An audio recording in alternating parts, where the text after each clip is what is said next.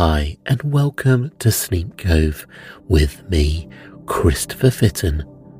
Tonight, we have an extra episode this week a short Norse mythology story called Odin Tells to Vidar, his silent son, the secrets of his doings.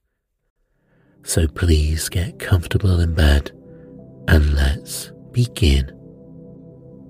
From the book The Children of Odin, Odin tells Vidar, his silent son, the secret of his doings.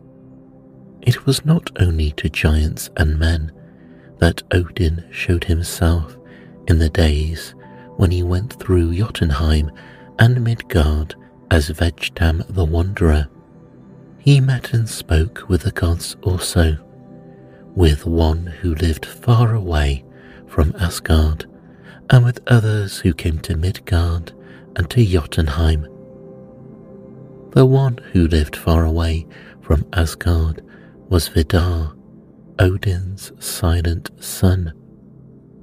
Far within a wilderness, with branches and tall grass growing around them, Vidar sat, and near by him a horse grazed with a saddle upon it, a horse that was ever ready for the speedy journey. And Odin, now Vegtam the Wanderer, came into that silent place and spoke to Vidar, the silent god. O Vidar, he said, strangest of all my sons, God who will live when all of us has passed away, God who will bring memory on the dwellers of Asgard into a world that will know not their power. O Vidar, well do I know why there grazes near thee the horses ever ready for the speedy journey. It is that thou mayst spring upon it and ride unchecked, a son speeding to avenge his father. To you only, O Vidar, the silent one, will I speak of the secrets of my doings. Who but you can know why I, Odin, the eldest of the gods, hung on the tree of Yggdrasil nine days and nine nights, my own spear transfixing me. I hung upon that windy tree that I might learn the wisdom that would give me power in the nine worlds.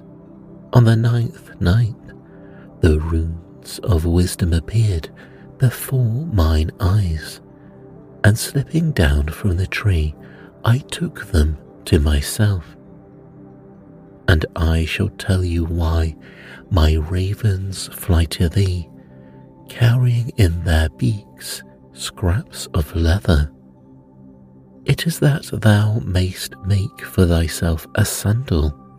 With that sandal on thou mayest put thy foot on the lower jaw of the mighty wolf and rend him, or the shoemakers of the earth throw on the ground scraps of the leather they use so that thou mayst be able to make the sandal for thy wolf rendering foot.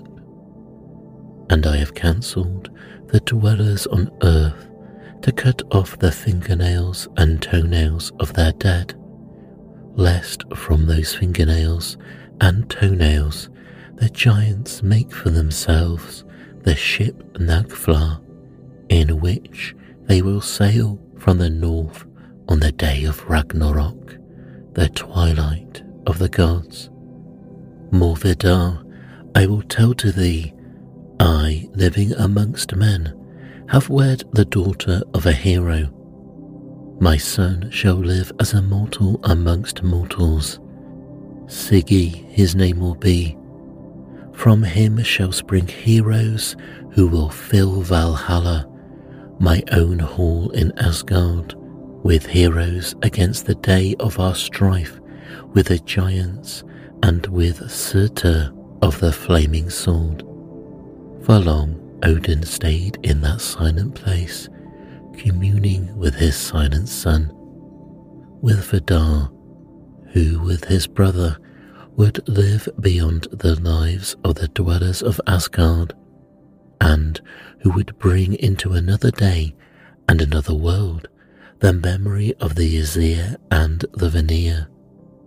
For long Odin spoke with him, and then he went across the wilderness, where the grass and the bushes grew, and where that horse grazed in readiness for the sudden journey. He went towards the seashore, where the Aesir and the Vanir were now gathered for the feast that old Aegir, the giant king of the sea, had offered them.